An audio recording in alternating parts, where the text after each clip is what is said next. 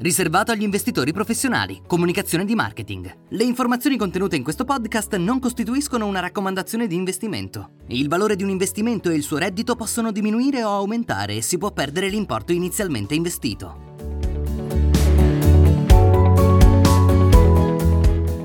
Il settore della salute o scienze della vita, come ci piace talvolta chiamarlo, quest'anno ha probabilmente dato poche soddisfazioni agli investitori. Se infatti confrontiamo il rendimento del settore rispetto all'indice azionario globale, vediamo che è rimasto molto indietro.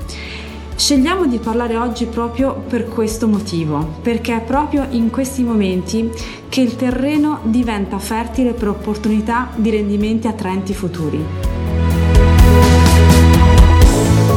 Da Gianus Anderson, benvenuti a Microfoni Accesi On Air, la serie di podcast in cui accendiamo i microfoni per dare voci alle analisi dei team di investimento.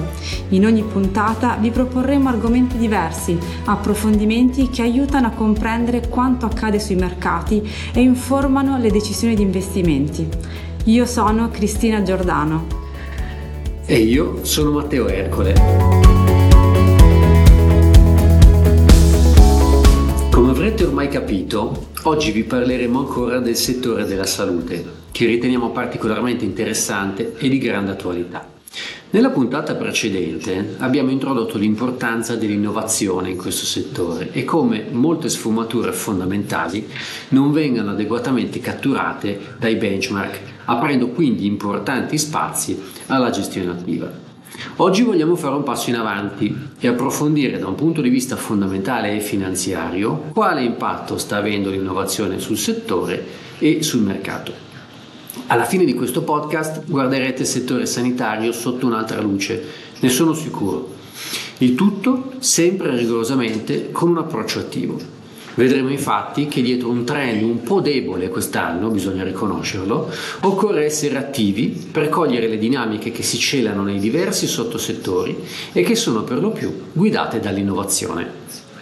Sì Matteo, è proprio su questo che vorrei soffermarmi un momento, perché i nuovi prodotti su cui la scienza sta portando avanti notevoli progressi riguardano farmaci, terapie dedicate a patologie ampiamente diffuse per questo motivo possono dare vita a quella che potrebbe essere una lunga fase di crescita per il settore.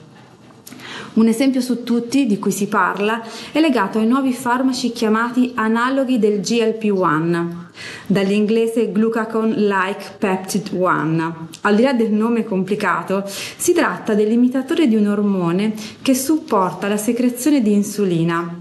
Quando si parla di insulina si pensa spesso al diabete, infatti questi farmaci sono nati e sono commercializzati da oltre 15 anni per la cura del diabete. Oggi però questo principio attivo è sotto analisi da diverse case farmaceutiche per un'altra patologia, l'obesità, ed è questo aspetto che sta veramente rivoluzionando il settore. Ma facciamo un passo indietro, perché questi farmaci sono diventati importanti per, lo, per l'obesità? Qui facciamo due considerazioni. La prima è che c'è stato un vero e proprio cambio di paradigma nella valutazione dell'obesità, una presa di coscienza di dottori e pazienti su come come approcciarla. Studi clinici infatti sono arrivati alla conclusione che dieta ed esercizio di cui un po' tutti siamo ossessionati non sono sufficienti. Da soli infatti possono portare ad un limitato 10% di perdita di peso. Per contrastare quindi l'obesità, dottori e pazienti hanno capito che è necessario un aiuto ulteriore. Chi soffre di obesità deve essere considerato alla stregua di chi invece per esempio soffre di pressione alta o altre patologie e quindi ha diritto a ricevere effettivamente un aiuto ulteriore. GLP-1 sembra fornire proprio questa tipologia di aiuto. E qui il mio secondo punto. Durante gli studi clinici effettuati per la cura del, del diabete si è notato un effetto collaterale importante della terapia. Infatti questi farmaci agiscono a vari livelli sui centri dell'appetito e del senso della sazietà del paziente. Si aveva quindi meno appetito e un senso di sazietà che durava più a lungo In numeri questo si è tradotto in una conseguente perdita di peso notevoli per i pazienti che erano seguiti.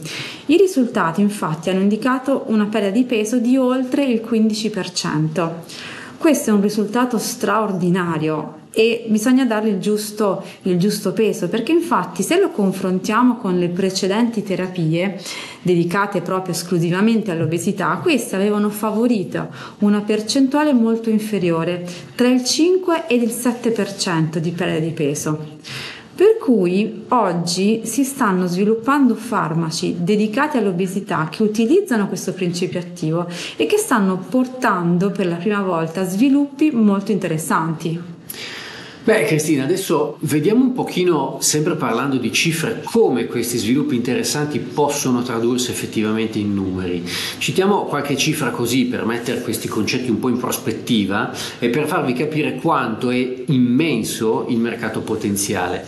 Solo in America oggi sono circa 500.000 i pazienti che stanno utilizzando questi tipi di farmaci, ma in realtà solo in America oggi si stima che gli obesi siano 45 milioni Già, già così i numeri sono impressionanti, ma se allarghiamo la prospettiva e guardiamo su una scala globale, circa un decimo della popolazione del mondo è considerata obeso.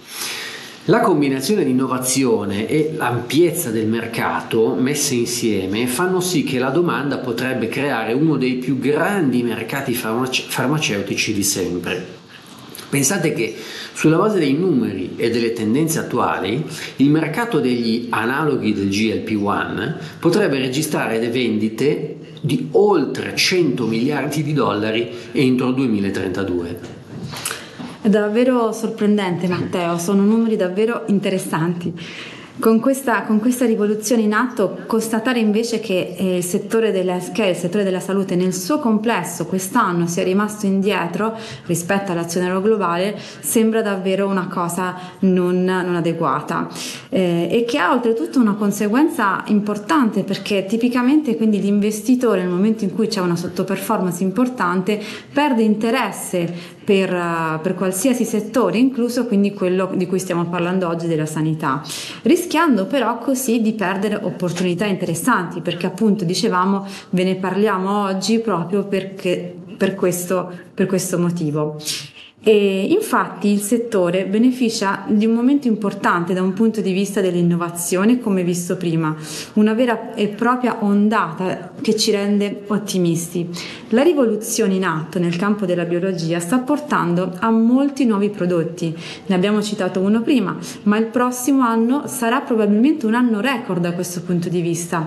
Sono infatti previsti un'ottantina di nuovi lanci sul mercato e questo ciclo di prodotti completamente nuovi pensiamo possa effettivamente guidare la crescita del settore sanitario non solo per i prossimi anni, ma addirittura per il prossimo decennio e oltre. Un secondo aspetto poi per considerare questo settore sono le valutazioni. Abbiamo accennato a questa sottoperformance e questo ha portato il settore ad essere sottovalutato rispetto alla propria media storica. Di solito invece viene scambiato a premio rispetto al mercato azionario globale e questo per via della crescita durevole e persistente che lo contraddistingue. Un terzo ed ultimo aspetto, non meno importante, è il contesto macroeconomico. Infatti nel 2024 molti si aspettano potenzialmente una recessione economica, se ne parla costantemente, ormai mh, anche da troppo tempo, seppur con intensità ancora tutta da definire. E qui torna alla ribalta una delle caratteristiche del settore, quello cioè di essere difensivo. Abbiamo detto, ma lo ricordiamo, che la domanda del settore viene definita come anelastica, cioè indipendente dipendente dallo stato di salute dell'economia. Probabilmente non smetteremo di curarci anche in caso di debolezza dell'economia. E qui cito un solo numero che secondo me è significativo. Durante le fasi di ribasso dei mercati azionari, quelle più importanti, quelle oltre il 15%, il settore eh, della salute ha dimostrato una forte resilienza. Infatti ha storicamente catturato solo il 47% in media del drawdown di mercato. Beh, quindi in conclusione L'innovazione a cui stiamo assistendo è destinata a rivoluzionare senza dubbio il settore con una crescita secolare molto attraente. Naturalmente ogni rivoluzione che si rispetti ha degli impatti potenzialmente dirompenti su diversi aspetti e crea inevitabilmente delle turbulenze. Quindi di sicuro potremo ancora assistere a della volatilità nel breve periodo, ma secondo noi sono proprio queste le fasi che creano delle importanti opportunità di investimento da qua a lungo periodo. E quindi oggi il momento di investire nel settore della salute. Grazie per la vostra attenzione e alla prossima puntata. Avete ascoltato Janus Anderson, microfoni accesi on air. Io sono Matteo Ercole. E io sono Cristina Giordano. Alla prossima! Pubblicato in Europa da Janus Anderson Investors. Janus Anderson Investors è il nome con cui vengono forniti i prodotti e i servizi di investimento da Janus Anderson Investors International Limited. Numero registrazione 359 4615. Janus Anderson Investors UK Limited, numero registrazione 906355, Janus Anderson Fund Management UK Limited, numero registrazione 2678531, ciascuna registrata in Inghilterra e Galles al 201 di Bishopsgate, Londra EC2M 3AE e regolamentata dalla Financial Conduct Authority. E Janus Anderson Investors Europe SA, numero registrazione B22848 al 2 Rue de Bitburg, L1273, Lussemburgo e regolamentata dalla Commission de surveillance du secteur financier.